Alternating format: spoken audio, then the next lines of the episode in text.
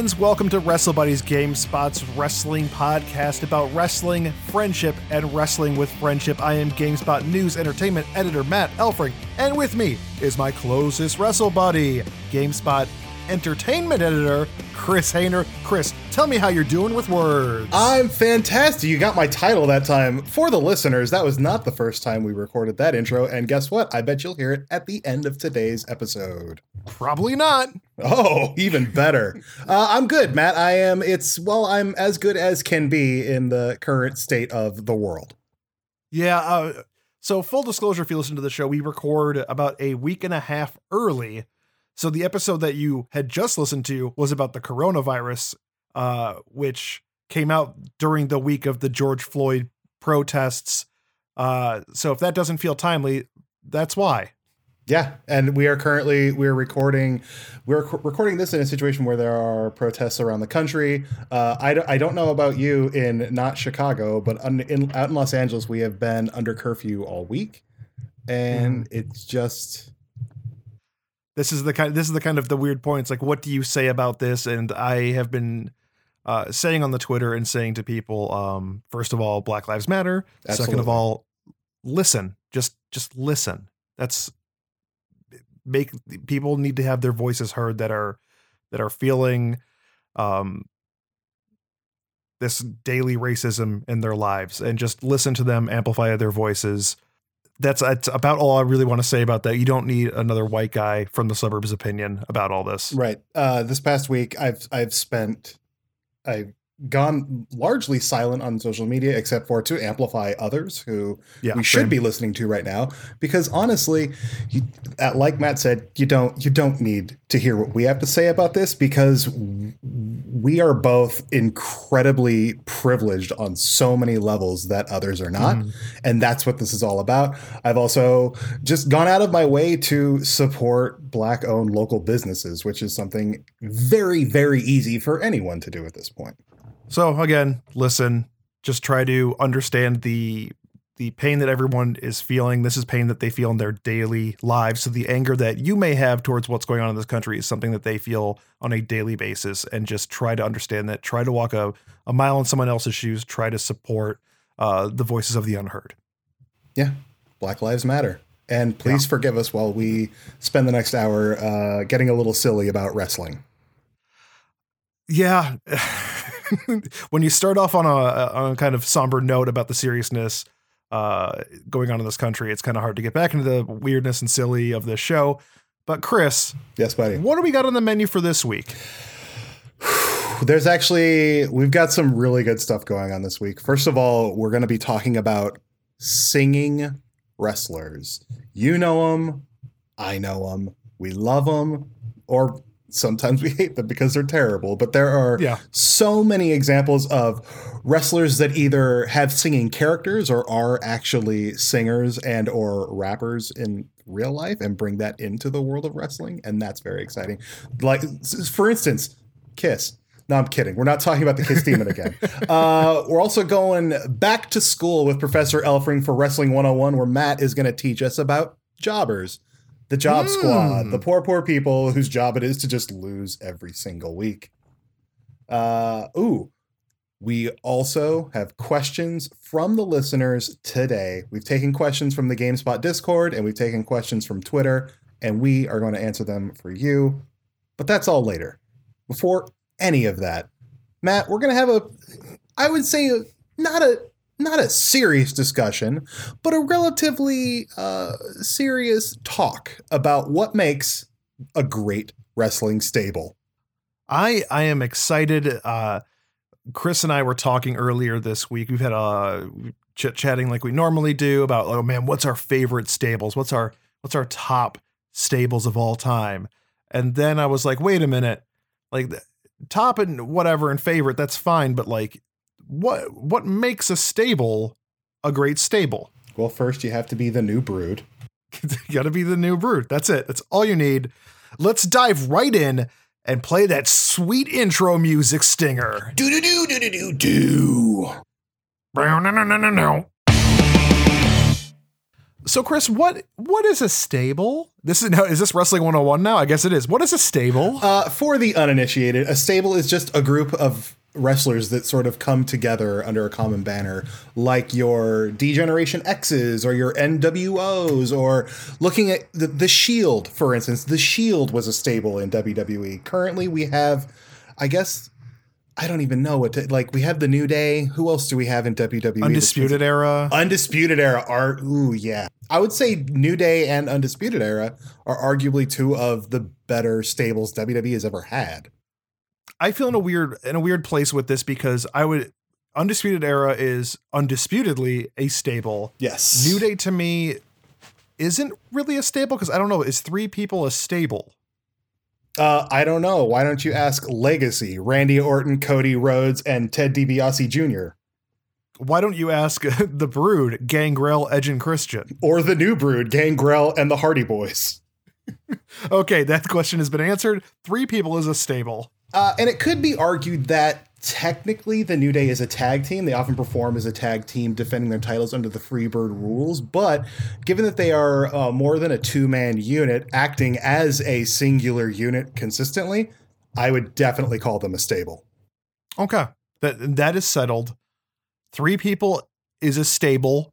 Um, but I want to I want to make something clear. To me, it's more than a tag team with a manager. That's not a stable to me. Mm, That's mm. a tag team with a manager. M&M is not a stable. TNA is not a stable. If you don't know who either of those are, you're lucky. I salute Eminem, that's Marshall Mathers, the, the rapper boy. Yeah, yeah. He was he was his very own tag team with a manager all by himself.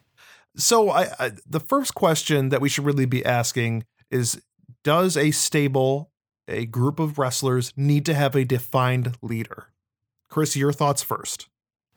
I go back and forth on this. I've in my mind, so many of the best stables have a defined leader. You look at D, you look at the original DX, you have Shawn Michaels. You look at the NWO, you have Hulk Hogan.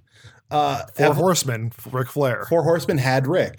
Uh, Evolution yeah. had Triple H. Uh, the oh, looking at more modern times, the inner circle has Chris Jericho as sort of the leader of that faction. Dark Order, Brodie Lee. There. were No, take it back, Matt. What? Brodie Lee's slowly growing on me, but I st- I'm still not ready to call the Dark Order a great stable. I okay, okay. I'm just I, I was calling them a stable in general. Oh, okay. Yes, yes. Um, I can't. I can only name one of the people in said stable that's not Brodie Lee. Stu Grayson, Evil Uno, Uno oh, and then there's just other guys. But so, but yes, the, t- typically they do have a defined leader, but the New Day does not have like I feel like the New Day is a like the whole point of the New Get New Day is equality among those three wrestlers. Yes. Um they, I, they they none of them have a leverage point over the other. They're all great on the mic. They're all great in the ring. I guess Xavier Xavier would be more of the mouthpiece for that group, but Kofi talks just as much and Biggie talk. You know, like see, I would, all kind yeah, of work in tangent with each other. I would say he's definitely the mouthpiece, but then at the same time, there were so many times when he was he functioned primarily as the mouthpiece, while Kofi and uh, Big E uh, handled the majority of the wrestling, at least on television. Uh, yeah, I know so as, that, that doesn't the, make them a leader, right? You know? As as the group of, evolved, they sort of they definitely evened out uh, the wrestling roles. Uh, and sadly, Xavier, as we know, is out injured now. Hopefully, he's back very soon because he is definitely missed. But mm-hmm. it's I don't I don't know that you have to have a defined leader to make yourself great. I, I would say that the elite, in a sense, doesn't have a leader as well. Absolutely. There was so many moments of uh c- like storyline moments of Cody and uh Kenny Omega battling each other over who is in charge of the elite. And the mm-hmm. ultimate and ultimately none of them is in charge of the elite. Just the elite no. is who they are and that's yeah. it. So yeah, I would say, you know what? You do not need a defined leader. I, I was originally going to say yes until and, and I was going to say like that New Day was an outlier um, but bringing up the elite, you know, again, no leader, no real leader. I I think and like if you look at a group like the Bullet Club, it changes its leaders like every 3 weeks. So Well, the Bullet Club was always about having a leader and followers behind it. It's always been about that. It was. I don't know what it is now. It's well, it's uh, Jay White leading, but I'm not keeping up with New Japan right now, so I can't tell you what's going on. And since New Japan and uh, Ring of Honor have kind of kind of parted ways with each other, not working in tangent as much, And I don't know. And on top of that, I believe they're both dark right now. Yeah, Ring of Honor is not uh, doing any sort of performances, although they're making original content. Yes, and. New Japan, I have no clue what's going on. Right. Yeah, but I yeah, I mean those outliers that don't have leaders, I, I still think you do need to have some sort of leader for a stable, it, it- for a great stable. Um, because again, I, think of every stable I can think of off the top of my head. New Day and the Elite are the only real ones that don't have some sort of leadership within them. Can you think of uh, like any others, any other good stables aside from three count where there wasn't a defined leader? Jesus. the Young Dragons. Three counts nemesis, the Young Dragons.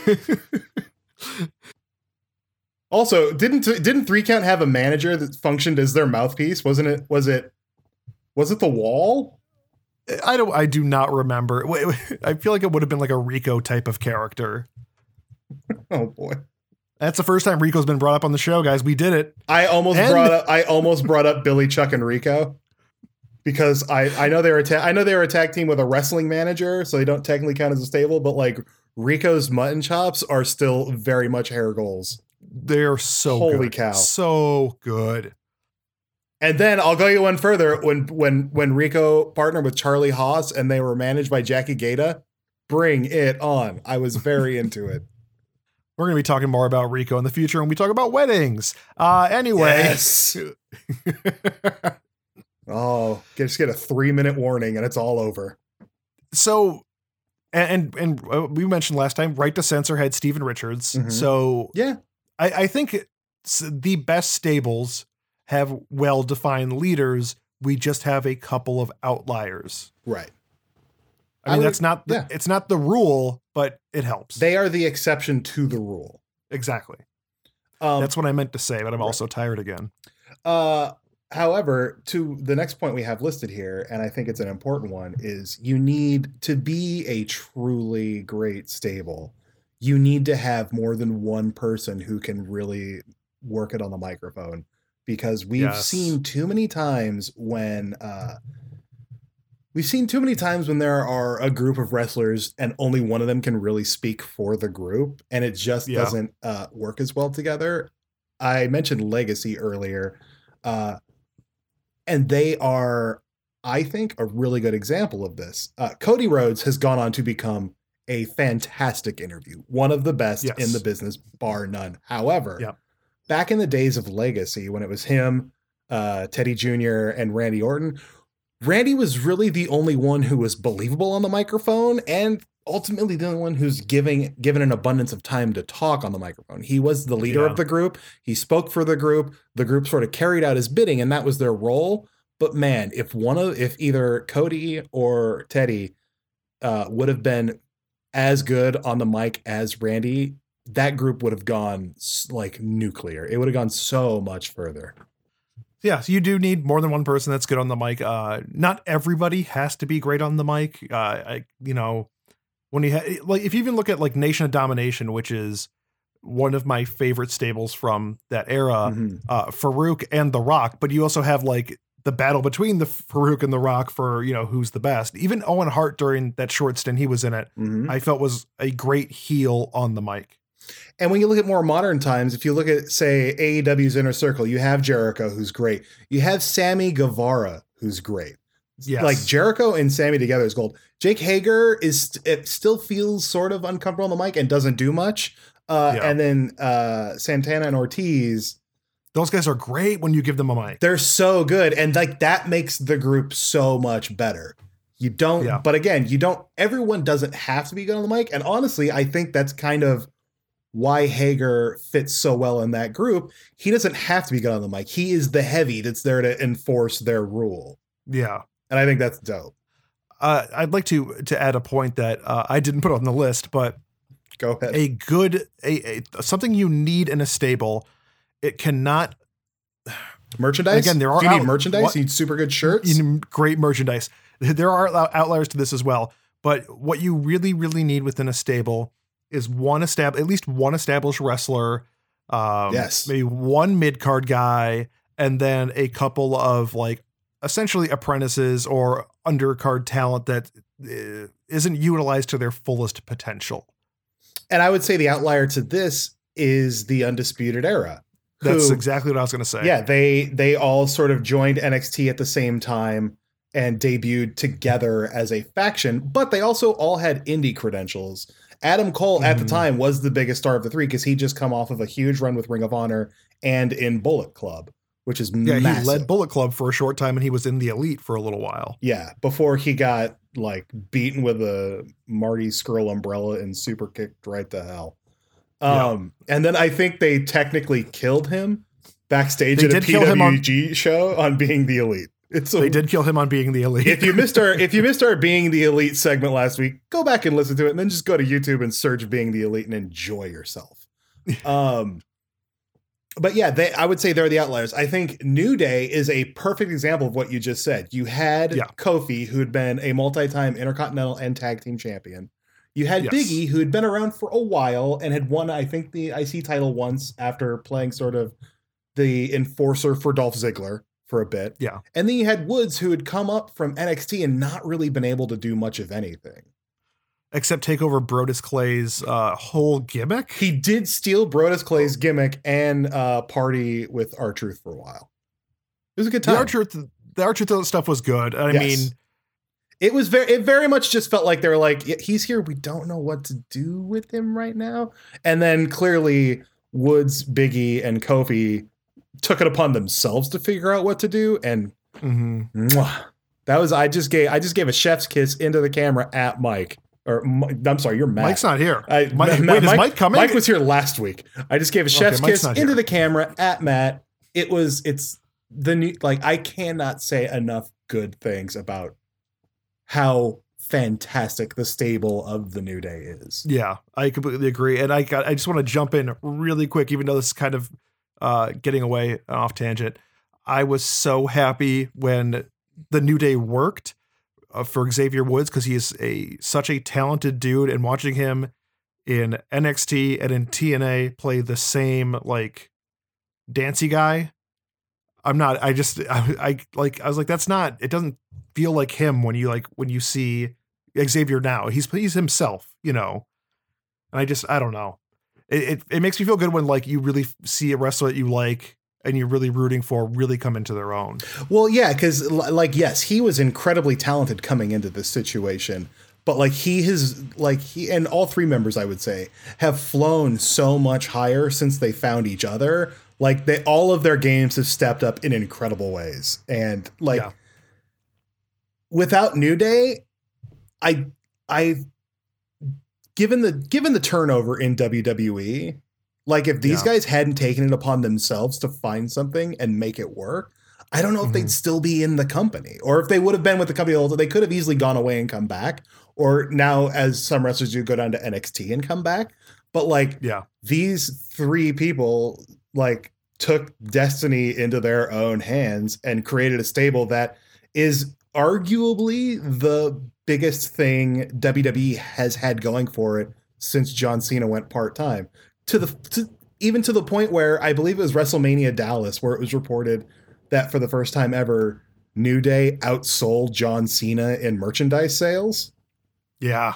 and like That's huge. I remember that. I remember that because your boy bought new day socks and they were like $30. But I was so pleased to have Big E, Kofi, and Woods on my socks. It was if wonderful. you are listening to this show and don't own a piece of New Day merchandise, let us know because I'm really interested for someone that watches wrestling if you don't own a piece of there because everyone owns something from New Day. oh, I was wearing my New Day uh, Run DMC shirt yesterday. It's the best. I, I have eaten Booty-O's. I have like three different New Day shirts. My wife has two. I have a New Day popsicle kit that you bought me in Chicago and Yes, I did. I me. did buy that for you. and it's the best. I've I've looked at. I'm never going to eat it because it's just sugar on sugar on sugar. But it's, It's so really fun to look at. Uh, so another thing that stables do need is a common storyline, uh, goal, or connection. And I feel like it's usually the storyline or or connection is for the most case is we're underutilized. We need to come together to become something great. Absolutely, well, which is exactly what the New Day is. Uh, for Yeah. for uh, Undisputed Era, it was an invasion of NXT. For Yeah. NWO, it was an invasion of WCW. For DX, it was sort of rising up against the silly 80s aspects of professional wrestling and sort Mm-hmm. of installing whatever WWF attitude was going to become. Don't forget Nexus, Oh. the next up and coming invasion of wrestlers. Yes, for Nexus, it was our reality show is over. What do we do with them now? yeah. For Most of- for the Four Horsemen, it was we're the greatest. Who's gonna Yeah. stop us? But yeah, most of the time it's kind of it's a uh, we're underutilized and or uh, this is an invasion of new blood, Right. but being led by the old blood. And we're not talking about the new blood faction in WCW. That was Not that was all. terrible. that was not good. Um, but it, yeah, you're you're you're 100 percent right. It's so much of the time it's do we're doing something because we're not being used. We're Yeah. we're undervalued by the audience. We're undervalued by somebody. We're not appreciated for what we bring to the table. So we're gonna band together and just sort of run roughshod over things. That's Yeah. and that and honestly, that's what the New Day when they banded together, they were honest about that in their promos, and it cast them as heels. Oh yeah. it was fantastic. Before they disappeared from TV for like for six months or whatever, you know, they Xavier was in a suit and the, his whole speech about how you know we're underutilized, no one appreciates us was amazing. And uh, obviously, when you hear him say stuff like that, a lot of people online were saying like it's the new nation of domination, which totally no. Uh, There, uh, uh, spoilers: the New Day is nothing like the Nation of Domination. no, it is not. Nothing. It is. Can you imagine D'Lo opposite. Brown and Owen Hart throwing pancakes at people? I've been hit by a pancake. The Rock wouldn't do that to me. The Rock comes out playing a trombone.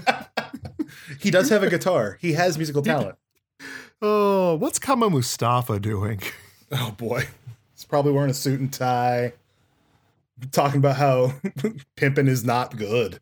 No, not at all. Uh, so what's the greatest stables of all time, Chris? What's the greatest? I mean, this was going to be our top five. I mean, I mean, yeah, so we've we've discussed most of them. I would say right now, uh obviously the New Day, I would I the New Day has to be on the list for greatest of all time. They just do.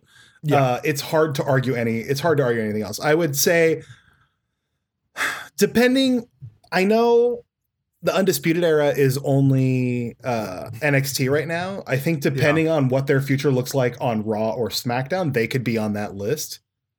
but I don't think they're there yet. I don't think they're there yet, but I think I think they're on their way, and they've created an incredibly strong foundation. Yeah. Um, the original three man incarnation of the NWO, it's hard to argue.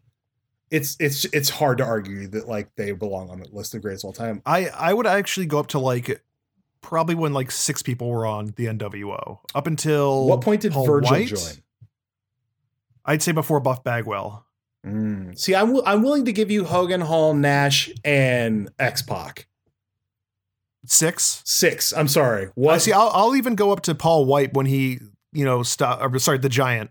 Um, when he left Dungeon of Doom, essentially, and then became NWO. yes. I, Fair. I'd say up Okay. to that point, because you then at that point you have a real, like, legit enforcer. Like Kevin Nash is huge and strong and powerful. Hulk Hogan's a mouthpiece. I wouldn't say that powerful, but like that Giant was that dominating force. Where like, oh, you don't mess with the NWO. Right. Um, I would also say the original the original incarnation of DX with Chyna as the heavy. Yes. Yeah. One hundred percent. I'd even say the second incarnation of them, not the third, but the second one. It's Road Dog and uh, X Pac And Billy Gunn and Billy Gunn, and no HBK. and then no HBK, which is I. You know what's weird? Every time I think back to DX, I think of all of them together. Like, Like I you just think of- you think of Shawn just being there? Shawn's always there. Triple H is always there. You know, like Right. it's, It's- and it's so weird, but Um, what I will, but there are some of the more notable staples that I think do not belong on the list. Uh, the corporation slash corporate ministry. I those were the and and also same with the just the ministry these are groups that Yeah. were so bloated to begin with that like like no disrespect to Mideon but like you're Mideon i mean Yeah. i i have a hard time taking you seriously when you're when it's like one of who do we got all right we got uh we got justin hawk bradshaw we got Faarooq, the dude with the gladiator helmet from WCW. We got Ron Simmons? We got Mideon. We got King Mabel. This is our group of like hardcore Satan wrestlers. But like, I'd have to check the timestamps on when all this happened. But I feel like, and this is going off of not having the exact time knowledge in my head, that the ministry and the corporate ministry is an answer in a sense to WCW's NWO kind of growing. Where they're just putting in all their mid card talent into one group headed by the person that runs the company. I think that's possible. My the problem for me was, and it's and it is the same problem I have with WCW. It dilute it dilutes what the idea of the thing was in the first place, and the and Mhm. the whole the whole so much of that run of the ministry was like the ministry is screwing over Vince McMahon. Yeah. And it's like the Undertaker's declaring war on Vince McMahon to the point that he has to look to his arch nemesis Stone Cold Steve Austin for help. And then what ha- what happens in the end? Vince was there all along. It was me, Austin. It was me all along. Like that's bad. Uh, it, it is bad, but it's also one of my favorite moments from the Attitude Era. that does not surprise me in the slightest. uh, I would say right now, um, and this is including Undisputed Era. I, I'm, I don't think I'm going to include New Day in this, but I say the greatest stable right now is actually the Inner Circle. Interesting.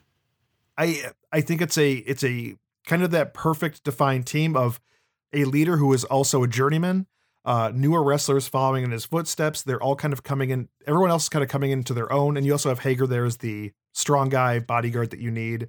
They're doing great content, and it's led by Chris Jericho, who creatively is is a genius and the greatest of all time. Period.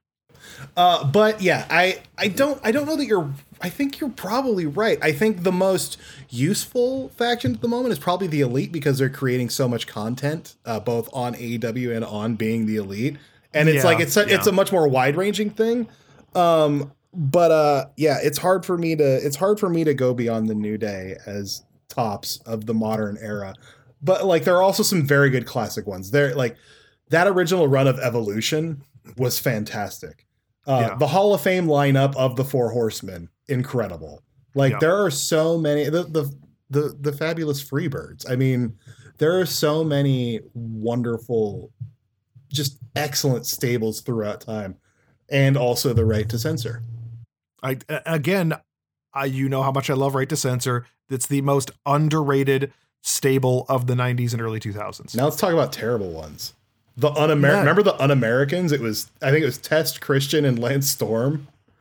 And their whole gimmick was they carried an upside down American flag to the ring, if I remember correctly. Hey, you remember the Social Outcasts? Oh, I think it was uh, Bo Dallas, Heath Slater, Adam Rose, and someone else. was Jinder in there? Jinder was Oh, three. Jinder was three man band with Heath Slater and WWE champion Drew Drew McIntyre. McIntyre. so Oh, many man. stables, so little time. But yeah, the stables are cool. I'm glad. It felt like for a while WWE was shying away from stables, and I'm glad they're sort of Yeah. re-embracing it again. I, I want to go back to my point I made about Inner Circle being the best right now, and I want to say that applies to immediately right now. The past couple months, I think New Day overall is a much better stable for the modern era. I, think it's I just think- unfair what you're doing because New Day is currently down one man. I know, Not but their I mean, fault. it is. Yeah, it's it's unfair, but also the Inner Circle is doing a lot of fun things right now. Yes, absolutely. Also, I hate Matt Hardy as being a part of the elite, quote unquote. I I mean, not the like. I don't. On rec- camera. I do not recognize him as a member of the elite. That's it. Let's move on. Yeah, let's let's. We, wow, we ended that one on a real down note. My apologies to Matt Hardy. I guess. I love you, Matt Hardy. I love Matt. I, just- love Matt you're not Hardy. The elite to like me. no, yeah, I I like Matt Hardy. I miss Matt Hardy version one also too. I want to point that out. If if he's listening, he's not. But if he's listening, he's not.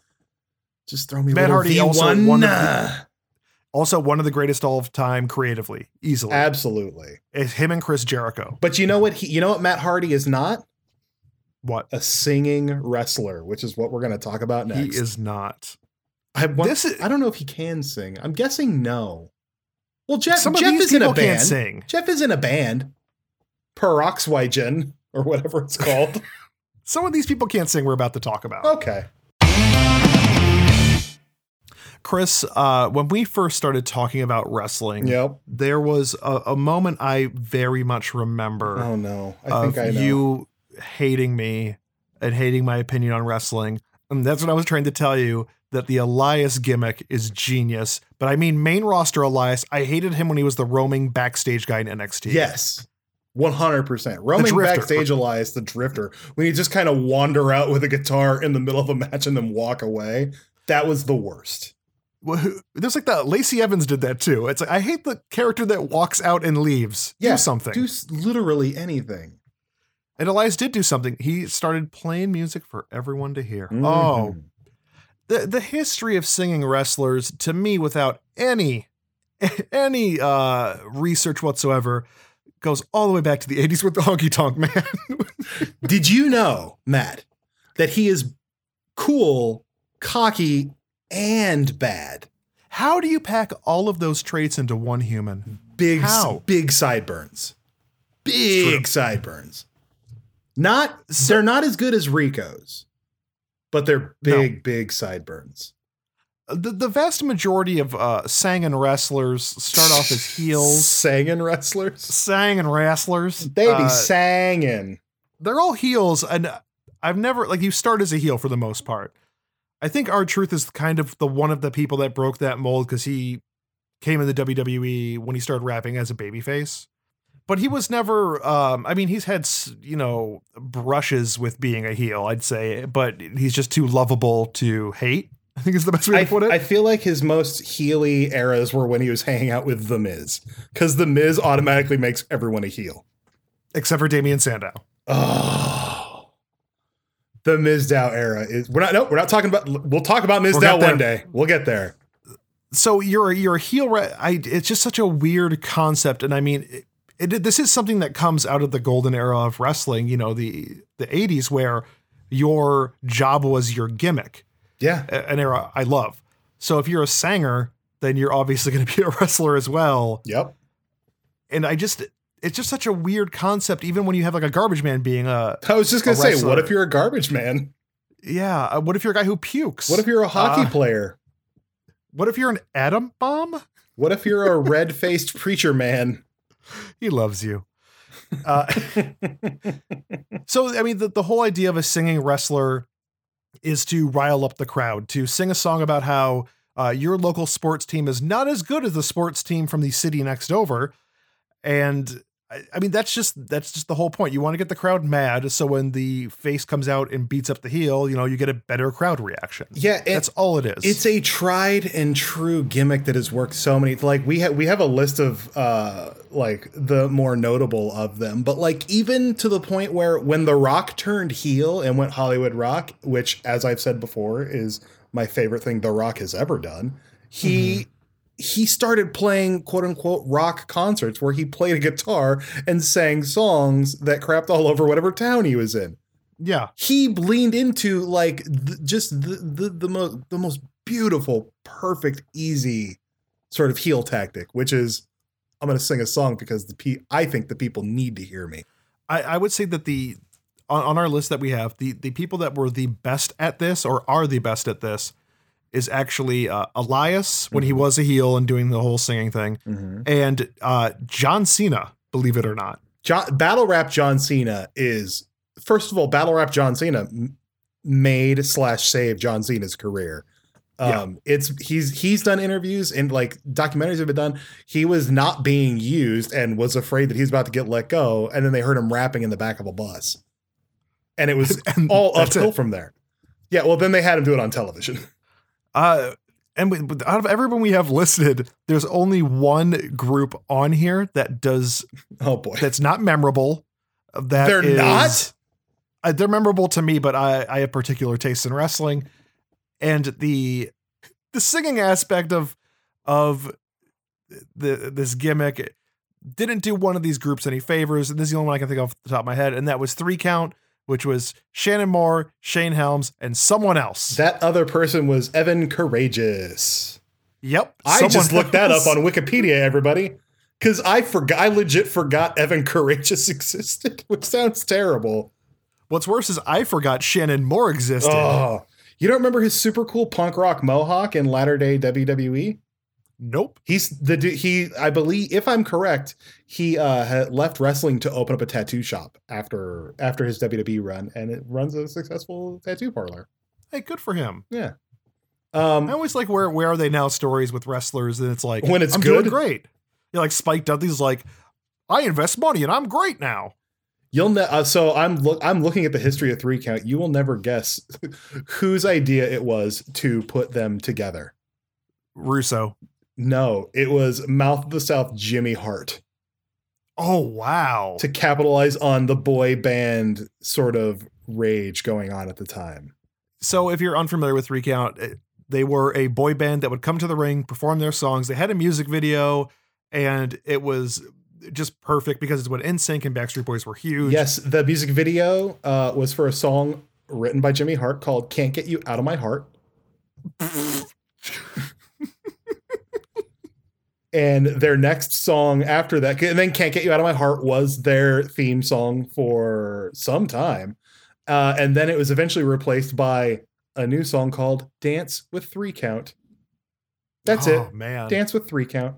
I got to see Three Count live once, and it was one of my favorite wrestling memories uh, because they sang a song and then got beaten up after singing a song. Mhm. Would you believe it?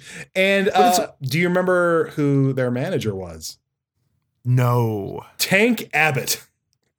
Big, Oh, bald, right. bearded Tank Abbott, who they UFC fighter Tank Abbott. who they introduced as like like he was already in the company, but they were like, oh no, he's secretly like a three count super fan. That's the, I think that's the one case of all these singing wrestlers that like they weren't openly mocking the crowd. All they were doing was saying like this is pop music that fans that love wrestling hate, so we're just going to sing it. Yep, and it Like the worked. rap is crap guys in TNA, whatever they did. Well, who are the rapping? was Rap is crap was WCW. oh, that was W. it Oh, was when like it was when Master P and the No Limit Soldiers invaded WCW. And I'm assuming the- this was Jeff Jarrett and somebody else. no the the it was the West Texas Rednecks. Oh God, Do you not remember Late- the West Texas Rednecks? I don't remember a lot. Oh boy. So the West Texas Rednecks, they did record Rap is Crap. It was their front man was Mr. Perfect Curt Hennig. Oh, that's right. Oh, he had the cowboy hat on. Yes, he did. I would like to point Oh. out that uh, West Texas Rednecks frontman Curt Hennig is from Minnesota. And also uh, in the group was Bobby Duncum Jr., Barry Windham. Barry Windham was in this group. Uh, Kendall Windham and and someone named Curly Bill, who I don't know. Look at that. We've connected Oh, back to our stable My segment. apologies. Curly Bill was Virgil. Oh, Not a God. joke. Curly Bill was Virgil. I- Virgil in NWO and the Rap is Crap guys. Virgil. Uh, he's Ted DiBiase's butler. Uh, Vincent in the NWO, and then eventually Curly Bill. Noted bald wrestler Virgil. So what what is your your final opinion on on the musical wrestlers? Um, I find them to be really fun still. It's such it's it's it's not a difficult gimmick. Like No. which it, it when I when I say that, I mean it's not a difficult gimmick to like get a reaction out of a crowd because Yeah. you're either going to be mocking the town you're in or you're going to be mocking the wrestler you're about to face and the people are going to react one way or the other and I think that's fun. Um there's also like there's also wrestlers that are musicians that don't play musician wrestlers like Chris Jericho who legitimately just has a band that tours and releases records and whatnot. I think that's cool. But like I I'm glad we have Elias as sort of a throwback to that era. And like I wouldn't be opposed to seeing it more. Also, Yeah. hitting people over the head with a guitar is cool. It's always cool. It's never not cool unless Jeff Jarrett does it like 17,000 times. I will I will say this. Uh the one thing I need from all singing wrestlers once you give up the gimmick, you have to give up the gimmick. Jeff Jarrett still carries a guitar. Yeah, and it's been, you know, what was it, 1996, 95, 94 Yeah. when that kicked off? His entire TNA run was about him smashing guitar over people's heads. He hadn't played a guitar in 50 years, man. when, when the Road Dog was the roadie. Yeah, and as it was revealed, Jeff Jarrett didn't even sing that song. The Road Dog sang that song. Yep.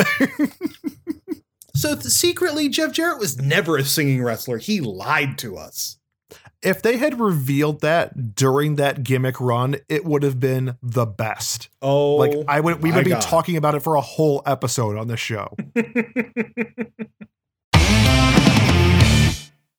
I you know what? I think it's time, Chris, that that we uh talk to our our fans out there. Or uh, they're not fans, you're listeners. if you're a fan, you're a fan, but you're you're a listener at heart. Please don't be a You're fan. your family. Please don't be a fan. You can do better. Yeah, be a- you you can find be- better people to idolize. don't idolize us. Uh it's time for me to take you to school as uh let's talk about jobbers in wrestling 101. Wait, I thought we were doing fan questions. What happened? I thought we were doing that last. Oh, you said. Oh, you just started talking about fan questions. I thought you moved it on me like you moved the soapbox segment last Oh week. no, I'm not moving things this week. You're killing me, Matt. I don't Wrestling know what's up anymore. Wrestling 101. Stinger. Chris, uh, Webster's dictionary defines jobber as specifically a wholesaler who operates on a small scale or who sells only to retailers or institutions. Or it could be described as a person who works by the job. However, in wrestling, a jobber is a person who loses to higher level talent in the ring in order to make the winner of the match look strong. Yeah, a jobber is a professional loser, which sounds mean, but like no, jobbers uh historically are an incredibly important part of the wrestling industry. uh, I think now now nowadays it's more referred to as enhancement or local talent. Yes, talent, it's we yeah, talent. WWE doesn't really have necessarily jobbers on the payroll anymore. They just grab whatever local guys are in the area. But once upon a time, man, there were groups, there were there was a group of wrestlers that were specifically there just to get beat. Uh, you know they they have to be competent within the ring, know how to take bumps, know how to take hits. Um, because again, their job is to make the person they're fighting look, you know, better than they are essentially. and that and not only know how to take them but like if you're uh, if you're a really good jobber which some like some of the best wrestlers WWE has ever had are jobbers uh yeah. it's not even about just knowing how to take the bumps and how to sell the match it's like knowing how to take your beating to the next level Yes. like knowing how to make your the person you're putting over look like a star Now, jobbers uh, typically nowadays will uh, appear in what's called a squash match, and that's just from start to finish. A uh, a jobber will just get beaten down by the star they're fighting. Yep. There will be almost no offense. Uh, squash matches do happen with you know main level uh, wrestlers. Brock Lesnar usually has squash matches against most people he fights when he has a belt. Uh, Mhm. the Undertaker squashed John Cena a few years back at WrestleMania oh but it was a good one it was fun. It was a lot of fun. Uh, squash matches are fun though to me. You know, you- you're getting to see yes a character being built by destroying someone in front of them. absolutely Uh, so when Braun Strowman first became a singles wrestler, when uh, he departed from the Wyatt family, he just did squash matches week after week. Nia Jax the same thing when she came to the main roster. You know, they would bring in like local talent like Hank Azaria. what from this. No, no, not from The Simpsons. I just I tried to make up a name and I said a guy who voices everybody on The Simpsons. Are you saying Uh, Hank Azaria gets beaten up on WWE television? Mystery Men's Hank Azaria.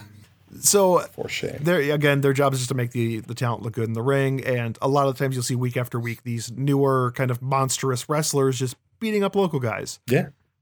Uh, in addition, there are also what's called glorified jobbers. I'm not too into this line of thought or definition or idea in general.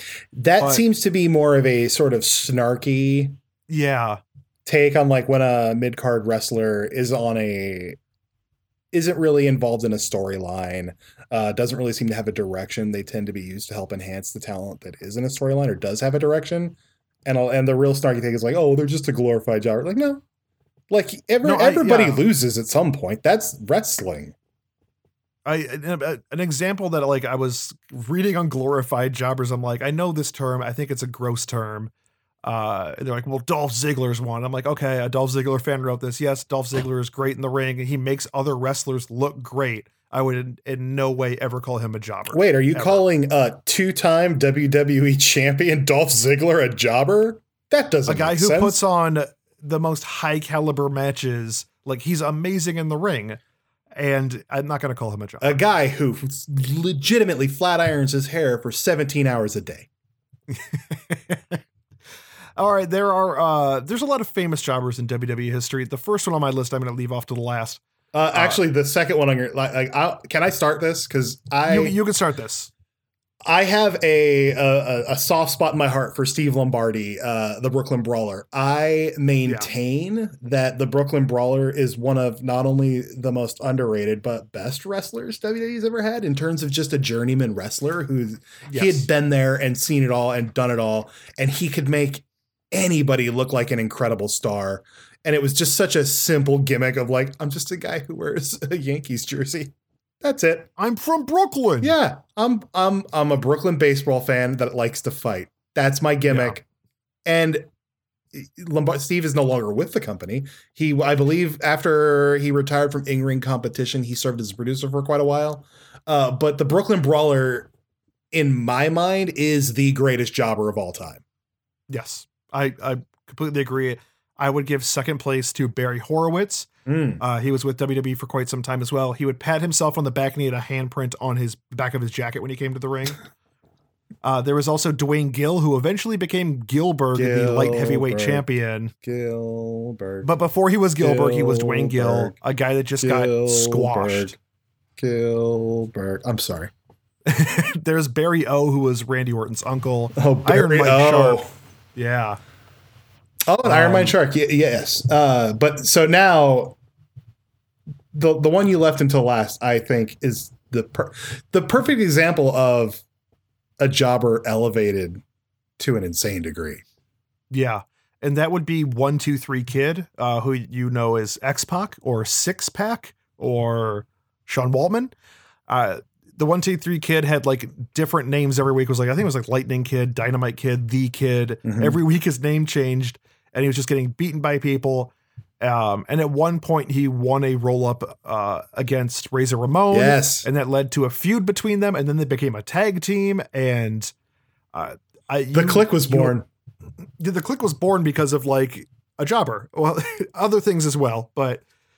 Well, uh, and it's in, what's really interesting about that era of WWE is that is not. Um, it never happened. It never happened. Well, but it, but it, the, after that, it did a couple of times. Like the Hardy Boys were first brought in to do the job uh, uh, various different weeks before they got their contracts and became, you know, the Hardy Boys.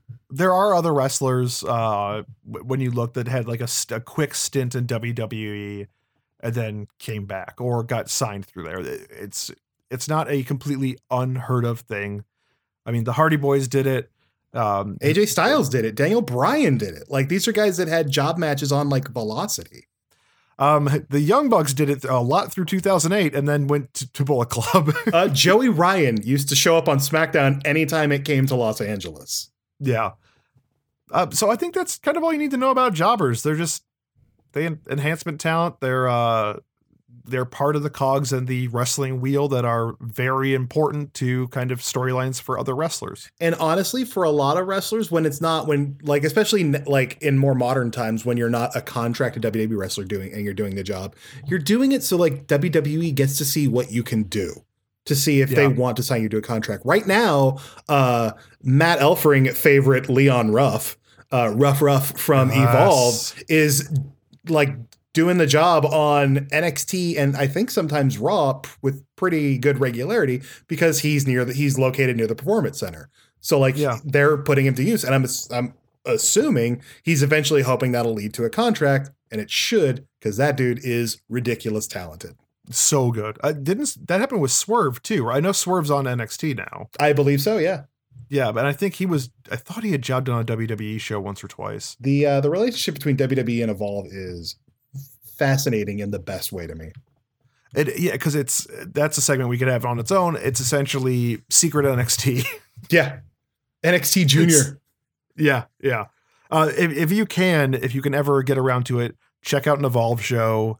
Um, when this is all over the pandemic, you Chris and I had a blast. Our, you the can also we just watch them on year. television. I think I, I don't know. I, I think going. they're on like Fight. TV. Oh yeah, if They you can go if you can go to one, go to one. But if but if you can't, it's worth check. It's worth finding online. Well, you guys all got A pluses. That's the end of that. We've got some some people that just that really want to pick our brains, and they've got questions for us. So we're gonna Matt, we're gonna answer them. Are you saying this is our last segment, our mini seg? This is the mini seg of the week. Oh, Who knows what music I'm gonna use to introduce it? We have we're in a Discord chat with with GameSpot fans, um, and there's some people that like us for some reason, like this show. Great, thank you. For Rate some- and review for- on iTunes. for some reason, we're great. We have some questions from Discord and some questions from Twitter. Uh, you can always ask us questions at Wrestle Buddies. I don't care if they're serious or if they're hilarious or fun. We'll we'll do our best to answer them. And don't also, be gross. And you can hit us up uh, with those questions as well at WrestleBuddies at GameSpot.com. oh, I forgot we got that. Yeah, we're WrestleBuddies at Yeah. GameSpot.com now. So send us literally all of your questions. We are so legit now, guys. Six episodes in, legit, too legit to quit. In fact. Oh no, that music video is way too long. First question comes from Jacob.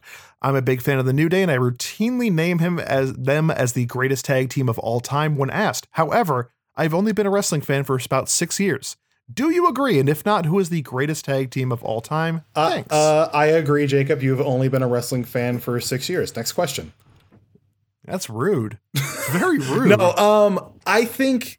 Well, first of all, if you've been a wrestling fan for six years, that's about the length the, the length of the New Day, which I You- find really kind of fun. You've your whole existence in wrestling of being a fan has been New Day. You lucky, lucky person. Um, I don't know if I'd call them the greatest of all time. I'd call them among the greatest of all time. I would also say the Dudley Boys are among the greatest of all time. I would say the Young Bucks are among the greatest of all time, especially given the heights they've been able to get to without the WWE umbrella sort of helping them out. Um I would I I would personally say they're one of the greatest. It's hard for me to pick a greatest. It's like when you say, you know, are they the greatest tag team of all time? Or, you know, are we talking about just in ring competition? Are we talking about competition as well as the mic and being in characters and segments and promos as well? You know? And when it comes to being a tag team, New Day also has like the uh, the the uh, upshot of that they are three people. Yes. So they had they are three shining stars compared to well, shining stars is probably bad because the shining stars in WWE is not a good tag team. oh God, I remember that. Uh, Carlito's little brothers or cousins. I don't remember. And one of them, I one brother, one cousin. I think. Uh, You know, let me tell you something really uh, tangent. Uh, I loved it when they were trying to sell timeshares to Puerto Rico. That was the best. I loved it. It was so good. It made no sense. It was very weird, and I was very into it. It was Epico and Primo. It lasted for like two weeks. but uh, I I would I would say if I'm if I'm putting together a professional wrestling Matt, let's do this. Yeah. Let's put together our pro wrestling Mount Rushmores. oh man. Okay. I'm gonna say for me, it's gonna be New Day. It's gonna be the Young Bucks. Um, Los Guerreros. Uh, Chavo and Eddie Guerrero. Okay. And then for my fourth, ooh. Oh man, too cool. gotta have gotta have too cool in there somewhere. Too, you know what? And too cool original theme song too cool. Okay. When Rikishi was still kind of like their heavy slash sidekick and before he became before they became his sidekick. All right. So mine's gonna be uh, New Day, Young Bucks, and then I'm I'm gonna go Heart Foundation. Okay, I, I knocked too cool off of my route. Well, sure, that was a bad idea for me. And uh, after Heart Foundation, this is where it gets really tricky because there are a lot of tag teams I super duper love, but I am gonna go with my heart and pick. Oh no, this is too tough. I'm just The- wasting the time. The fabulous Freebirds. I Billy and Chuck. I don't know. Uh, Billy and Chuck. Wow. I would actually say the heart, probably the Hardy Boys rather than two. Like the Hard- the I- Hardy Boys have had an incredible impact on the industry. Did I say the Wait, I I said the Dudleys, right? you said the Dudleys. Okay, Yeah, thank. No, I didn't. No. I thought you did. No, so if mine definitely then has to be the New Day, the Young Bucks, the Dudleys, and Los Guerreros. Okay, Ta-da! we've done it. Thanks for the really hard question, Jacob. All you. Shield NXT. Next question. Shield NXT says, for me, 205 Live is a really underrated show in not only WWE, but also in wrestling. In my opinion, the best era was after firing of Enzo, yep, uh, until the tw- 2019 draft. Right now, I feel that 205 Live is meaningless, and now the entire Cruiserweight division is NXT. What do you think WWE needs to do with the 205 Live show? Uh, I think WWE needs to acknowledge it more often. It's, it's, there's a really good cruiserweight division. First of all, I don't know that we need a full cruiserweight show, but I'm glad we have one because the cruiserweights aren't really given the spotlight anywhere else. Um, but yeah, I think honestly, I think they just need to get to be recognized more and be allowed to shine more. It's not treated as any sort of destination programming, so it's not any sort of destination programming, which is unfortunate because the cruiserweights have the best matches in. WWE. Yes. Uh, Jacob had another question. Oh, Uh, he got into re- he got into wrestling because of Stephen Amell versus and Neville versus Stardust and Bad News Barrett at SummerSlam 2015. How did you get into wrestling? Ooh, so first of all, I was at that SummerSlam show. What a show! Um, for me, uh, the kid across the street had had bootleg WrestleMania videotapes. I don't even remember which one we watched first. I just remember like in their video cassette sh- on their video cassette shelves. I remember tapes that had orange labels on them, and then in pen they'd written WrestleMania whatever, and we would watch those, and I thought it was cool. I actually do not know how I got into wrestling. I do. I mean, w- when you were a kid in the 80s and Hulkamania is everywhere, uh, it just he was part of pop culture, and you just kind of start with Hulk Hogan, and then you got into um, Million Dollar Man and Jake the Snake Roberts, at least with me.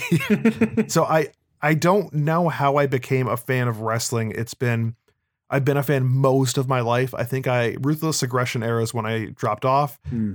What brought me back in was like Ring of Honor and uh the thing that really really really grabbed me and this is actually pretty recent. Total Bellas. Uh Total Bellas. Uh no, was d- the Joey Ryan uh viral video.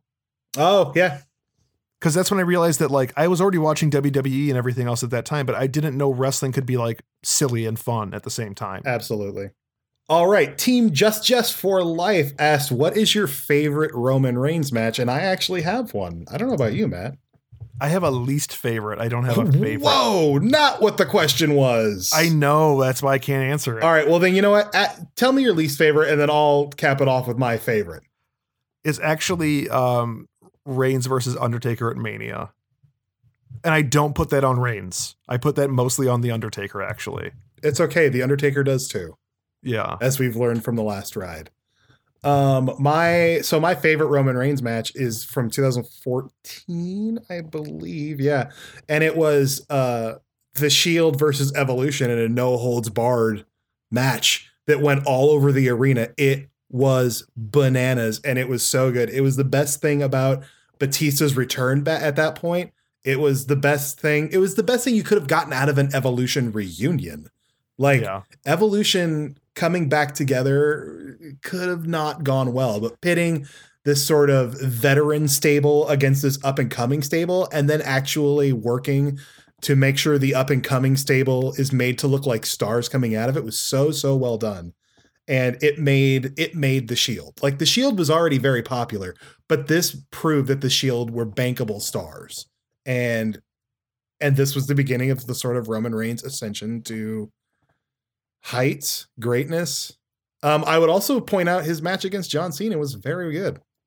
Um, I do want to point out a, a comment from Daniel, which is something we'll be discussing in the future.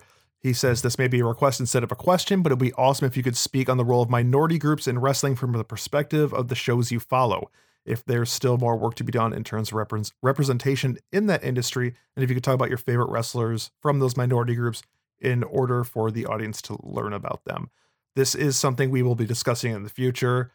And you've listened to the show for a few weeks, you know about our love for the New Day. Um, I do have an obsession with Charles Wright and his uh, characters. And also, I don't think I've ever talked about. I love Naomi. Oh, Naomi's great. Naomi's fantastic. Uh, but I will Um, also say that yes, there is work to be done. oh yeah, lots of work. There's so much work to be done, and I will just leave. Well, before we move on to the next question, I will leave you with this: the Mexicools. Like that. That alone is proof that there is so much work that needs to be done. yeah, yeah. Chris, next question. Oh, I believe our next question comes from GameSpot SEO editor Chris Pereira, who asks the very timely, very important, and sort of earth shattering question Was Scotty, in fact, too hottie? And uh, Matt, I don't know Yeah. about you. I have a I have a very serious answer for this. Oh, please, please go ahead. Um, during the time of the Attitude Era, I would say Scotty was not, in fact, too hottie. However, he became a firefighter afterwards, after leaving WWE, and then, in fact, became too hottie, literally and figuratively. Hmm. I understand what you're saying, but I vehemently disagree. He was, in fact, too hottie. Did you see how tall his hair? His hair was so tall that they had to cut the top out of his hat. Tall hair was not a symbol of hotness during that time. I had a mohawk, I know. Hard disagree. Scotty was too hottie, So I guess I was hotter than him at that time. and the Grandmaster was sexy. Manuel says, "Would you rather fight a great great Khali-sized El Torito or 10 Torito-sized great Khalis?" This is a good question. I would like to fight nobody. I would like to fight 10 El Torito sized Great Khalis because I just want to see what that looks like. I'll I'll take it. Do I get to have Bo Dallas with me? Does the El do the El Torito sized Great Khalis get to wear that El Torito horn helmet? I would assume so. Wonderful. Can you imagine how cute the little brain the brain chop would be on a on a Great Khali? Like a like a little Great Khali? Oh, wait a minute, Chris. What is it, Do you- Matt? Hold on. Yeah. I'm putting my hand up to my ear cuz my ear cuz I I hear the closing s- soundtrack for this episode. Oh no. Are we done? Is that It's really been it? it- it's it's only been like an hour and 20 minutes. Wow. Well, by the Matt, time you hear it'll be cut down a lot more. Well, Matt, it's been fun knowing you. I'll see you later. Bye. Oh, you're not even going to stop me. That's messed up. Okay. Hey, if you want to follow us on Twitter and Instagram, it's at WrestleBuddies. Yeah, buddy. Ask us questions, WrestleBuddies at GameSpot.com. Uh, Rate and I- I review don't us on iTunes, please. Like, send us, like, show us some love.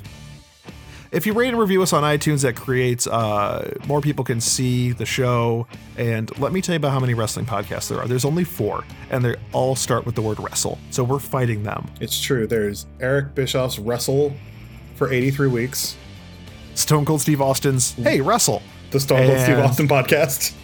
and then uh, New Day's Wrestling. Okay, Oh, and how can we forget uh, Eric Goldman and Matt Fowler's podcast? oh yeah, we love wrestling. We love wrestling.